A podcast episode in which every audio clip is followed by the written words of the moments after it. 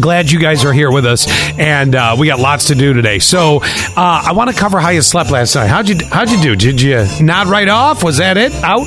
Uh, yeah. Oh, no tossing that. and turning. You didn't have one of those nights where you woke up a lot. No, no. Oh, very nice. Okay, just all cuddled up, warm under the blankets. yes. You know what that means? What does it mean? You have a clean conscience.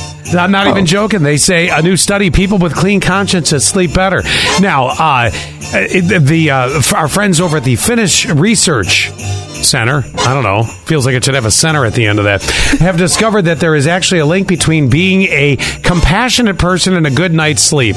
I will tell you, my sleep has improved. Um, the study took about a thousand young adults in the span of 11 years. So they did this for a while, right?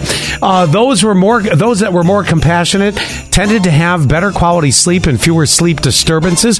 Compassionate people do sometimes lose sleep over minor slights, like you know, accidentally saying something rude. Oh yes, hey poo poo face, bad night's sleep now.